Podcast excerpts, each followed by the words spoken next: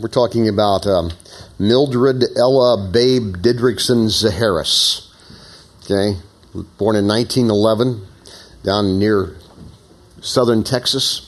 And uh, this is quite a lady. This was she is quite a lady. It's quite a story. Uh, let me just jump into this because I want to talk about taking risks. And, and as, as, as you listen to this story, think about the, the, the risks this lady took. We're talking in the 30s and the 40s to be a female athlete.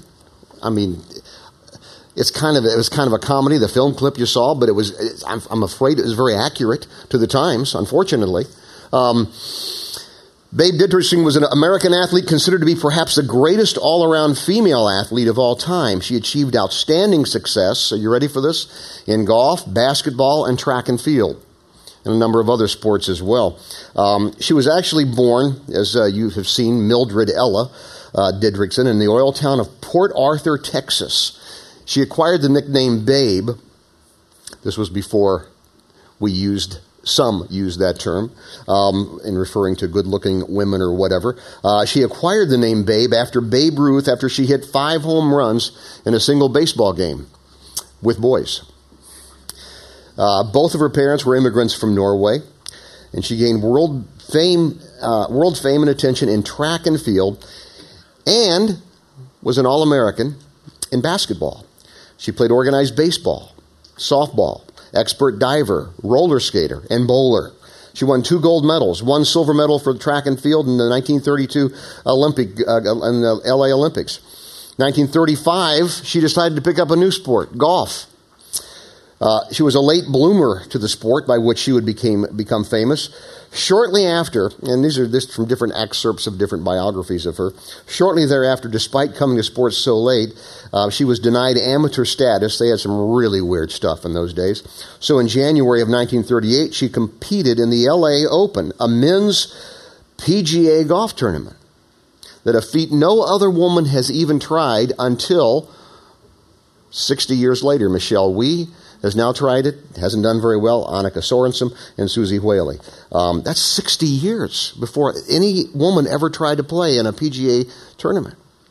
Um, and, and, you know, guys, the day's coming. You know, I hate to say it, but the day's coming when some woman's going to compete in one of these men's tournament and it's just going to be embarrassing. They're just going to run away with it for some of us, anyway. Um, in that tournament, that PGA tournament in uh, LA, she was teamed with George Zaharis, a well known professional wrestler and sports promoter. They were married 11 months later on December the 23rd in 1938 in St. Louis and later lived in Tampa, Florida on the grounds of a golf course that they bought in 1951. Babe went on to become America's first female golf celebrity and the leading player of the 1940s and early 50s. After winning back her amateur status in 1942, she won the 1946 47 U.S. Women's Amateur Golf Championship, as well as the 47 British Ladies Amateur Golf Championship, the first American to do so. And then she won three Western Open victories. Listen to this. She won 17 straight amateur victories, a feat that has never been equaled by anyone, including Tiger Woods. By 1950, she had won every golf title available. Charles McGrath in the New York Times wrote of Zaharis, except perhaps for Arnold Palmer, no golfer has ever been more beloved by the gallery. After being diagnosed with colon cancer in 1953 and undergoing surgery, she made a comeback in 1954, won the U.S. Women's Open Championship one month, one month after cancer surgery. With this win, she stands as the second oldest woman ever to win a major LPA, LPGA championship tournament, ladies Professional Golf Association. She also served as the president of the LPGA from 1952 to 1955. Her cancer reappeared in 1955, limited her schedule to eight events, but she managed two wins, which stand as her final ones in competitive golf. And then cancer took its toll. She died in 1956 at the age of 45. At the time, she was still in the top tier of a female golfers. She and her husband had established the Babe Zaharis Fund to support cancer clinics. And again, New York Times journalist Charles McGrath said this of Zaharis.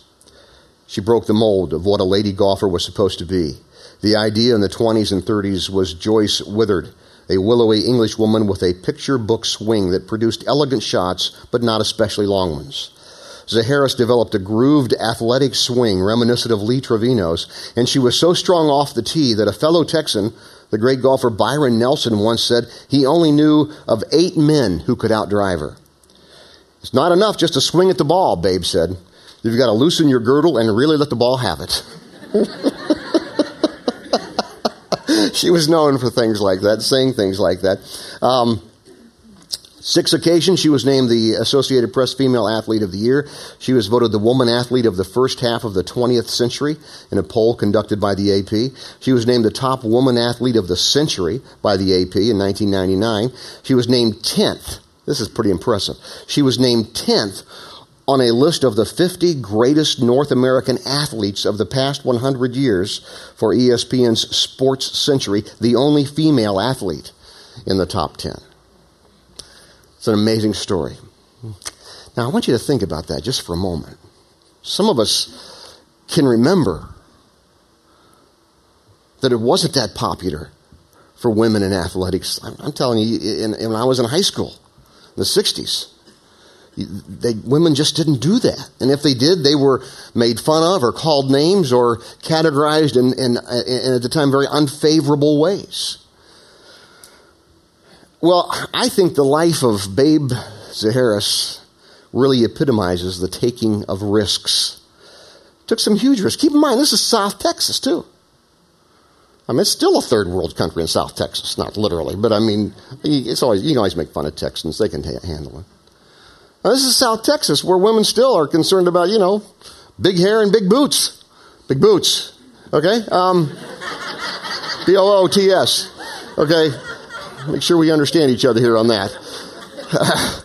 um, I mean, it's still it's still that way to some degree. So here's this this tomboy, you know, and she wants to just play with the guys, and then just beats them, just beats them, just whoops them.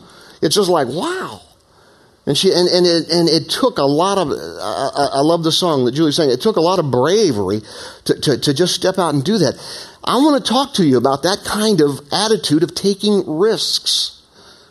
I want to talk to you about that. I want, I want to start with a, one of my favorite quotes. I've used part of this before.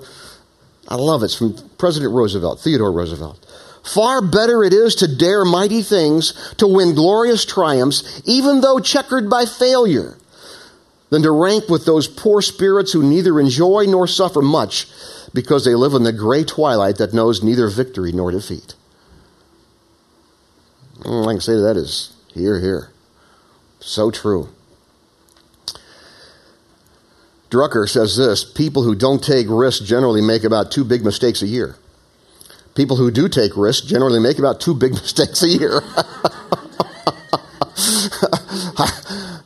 a great thought, a great quote when you think about that. I want to take a look in the Bible um, of what happened when some of God's people were told to take a risk and they didn't do it.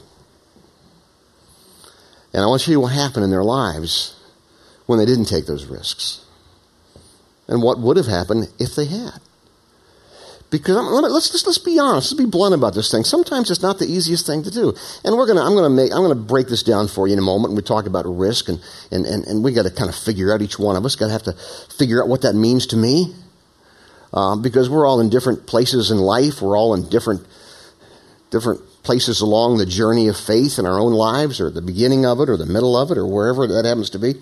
But um, I want to talk about that. This, I'm going to take you to the Old Testament, children of Israel, people of God in the Old Testament.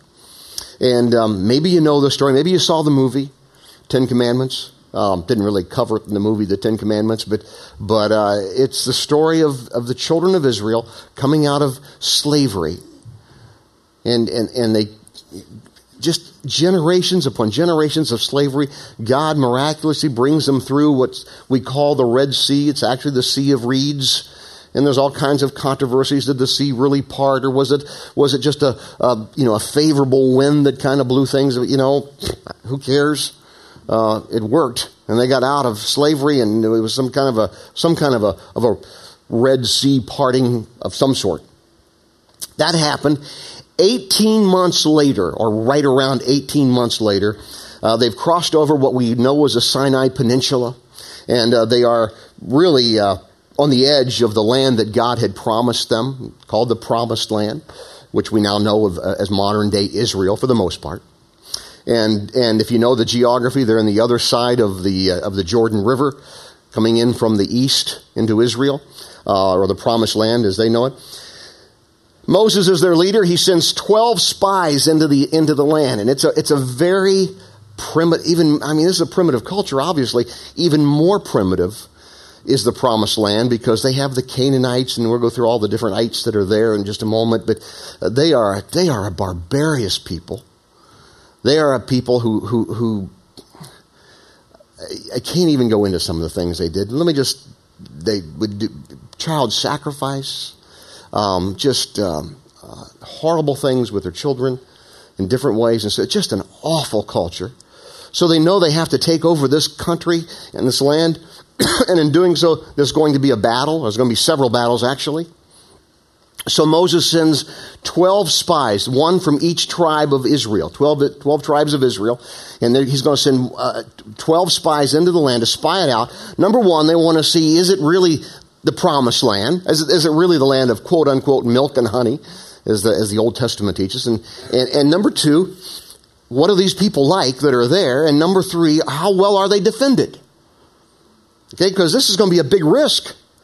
This is a big deal. It's a huge risk. So he sends them in. They come back. That's where I want to pick up the story from the Bible and show you this, all right? Because this is pretty, uh, pretty amazing stuff. Chapter, uh, we're, in, we're in Numbers, chapter 13, verse 25. After exploring the land for 40 days, the men returned to Moses, Aaron, and the people of Israel at Kadesh in the wilderness of Paran. They reported to the whole community what they had seen and showed them the fruit that they had taken from the land. And it was, you know, it's really good apparently. This was their report to Moses. We've arrived in the land you sent us to see, and indeed it's a magnificent country, a land flowing with milk and honey. Here are, here, here are some of its fruits as proof. But the people living there are powerful, and their cities and towns are fortified and very large.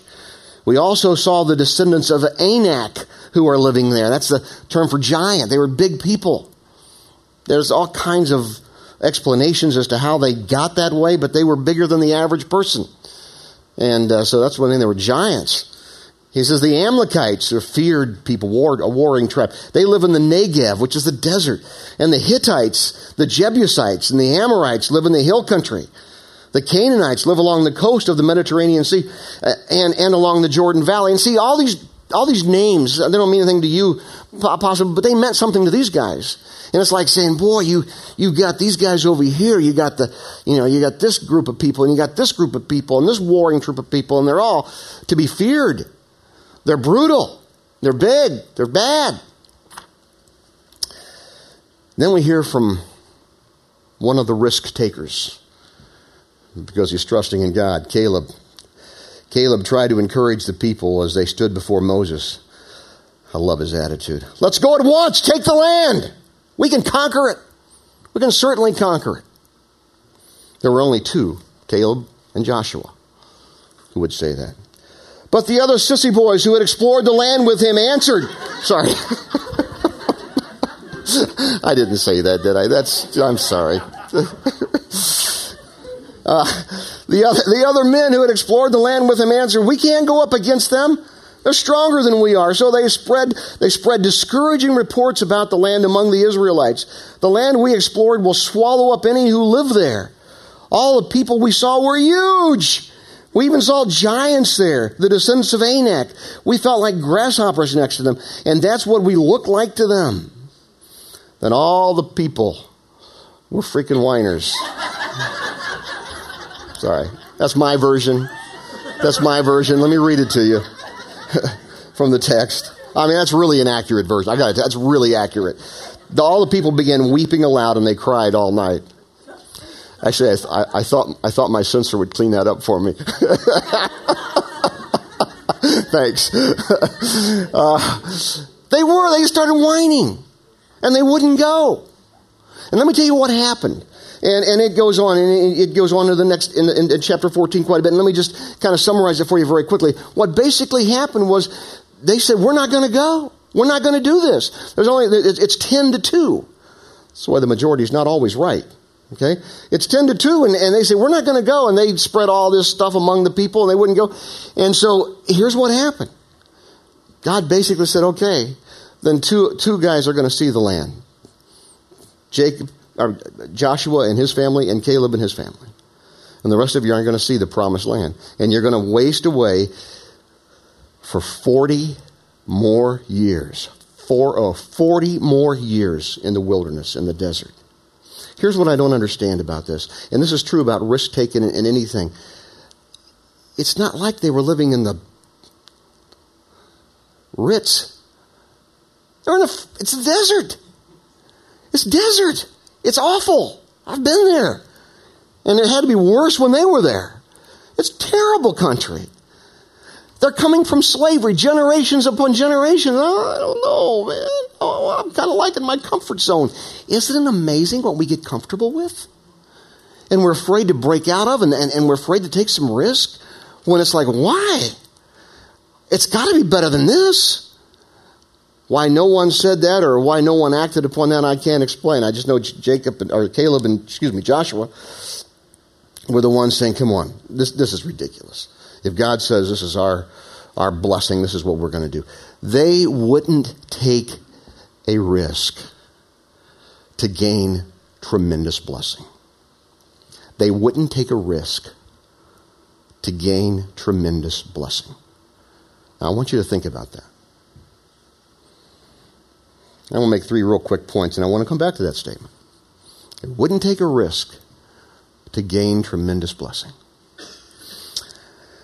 First thing I want to tell you is that stepping out on faith is a dangerous thing. Stepping out in faith is a dangerous thing. Whether you're trusting Christ for the first time in your life,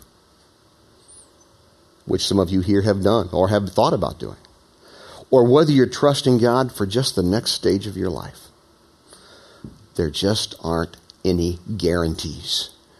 And you know, faith in itself is scary. Faith is faith.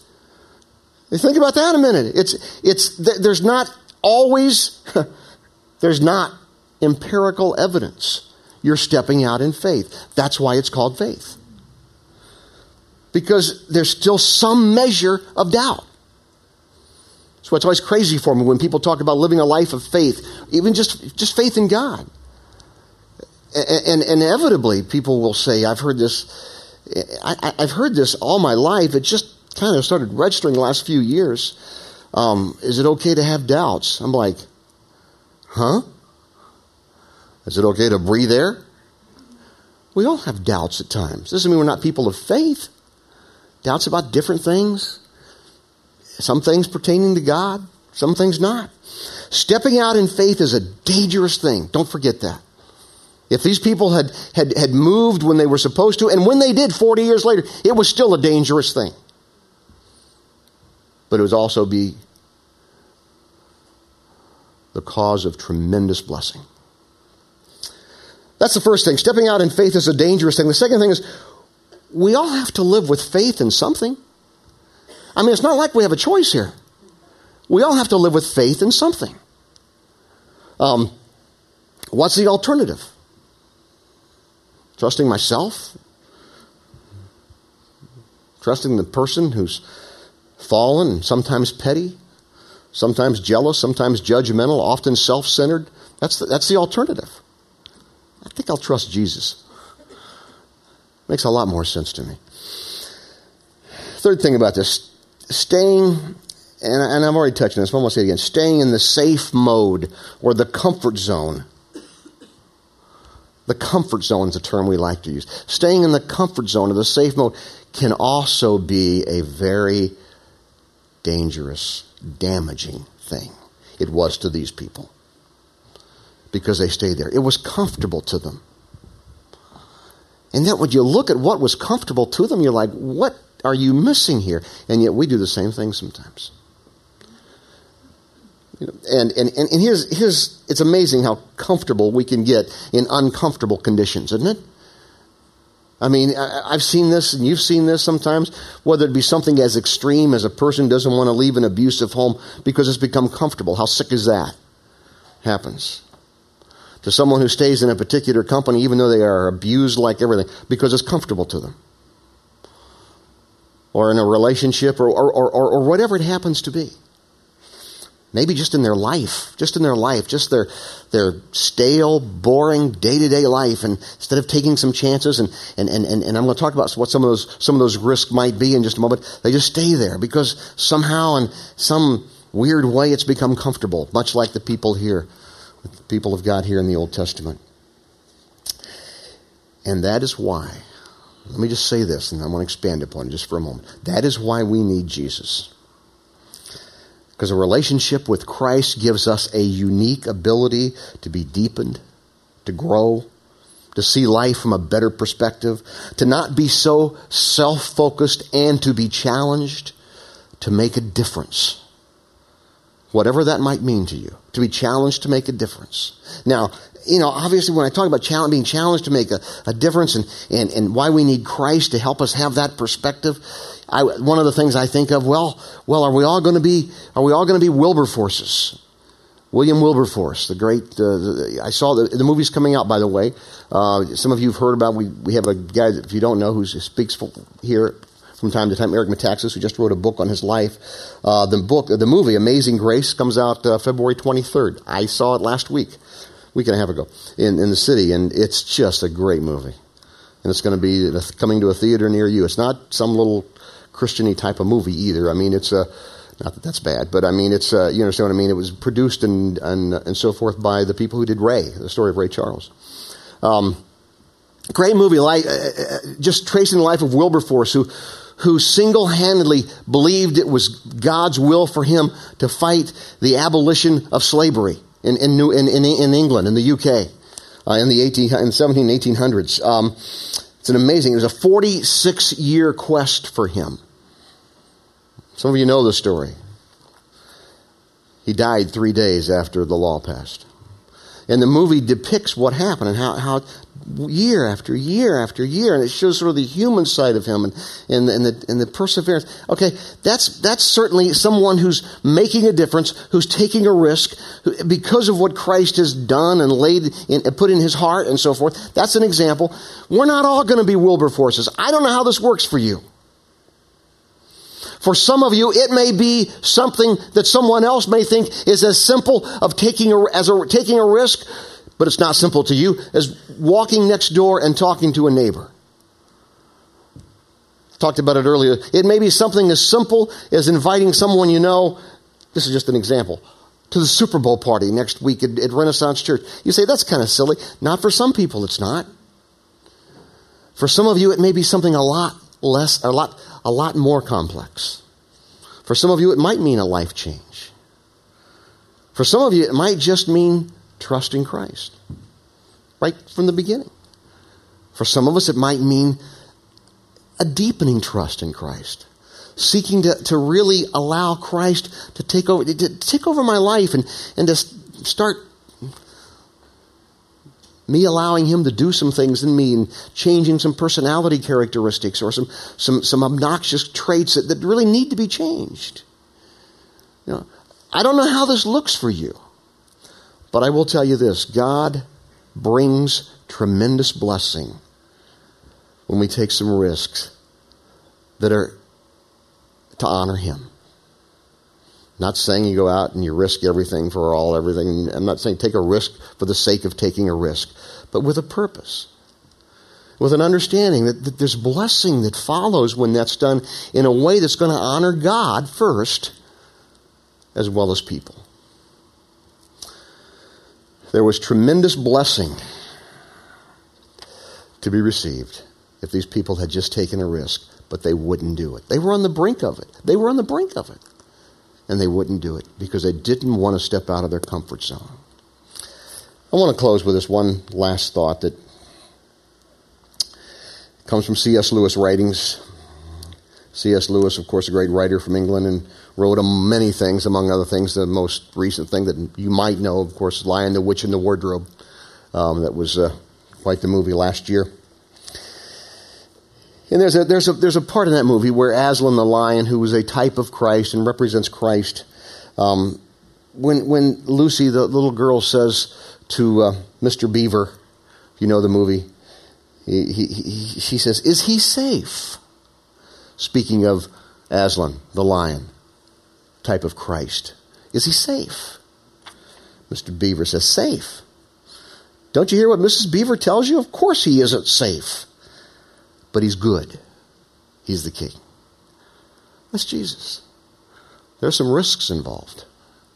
But he's good because he's God and he's the king. And we trust him. Let's pray together. God, we we are awed by this subject. We are moved by a life that wasn't afraid to take risks. And God, I pray that each one of us would think and rethink again what that means to each one of us. As I said, some of us, God, it's going to be a, maybe what appear appears to others to be something simple, but not to us. For some of us, it may be something much bigger, much more complex. Wherever we are, and that whole spectrum of, of, of life and faith, God, I pray that we would be um, inspired, we'd be moved to not be afraid to take those risks. We're, thank, we're thankful, God, that, you, that we have Jesus who, who lived and suffered and died and rose again, to, to give us the ability to have a relationship with you and, and, to give us the ability to know what it means to have the Spirit of God in us, to give us a, this unique ability to be deepened and to grow and, and to see things from a different perspective when we need to and when we can. We pray that and we thank you for that in Jesus' name. Amen.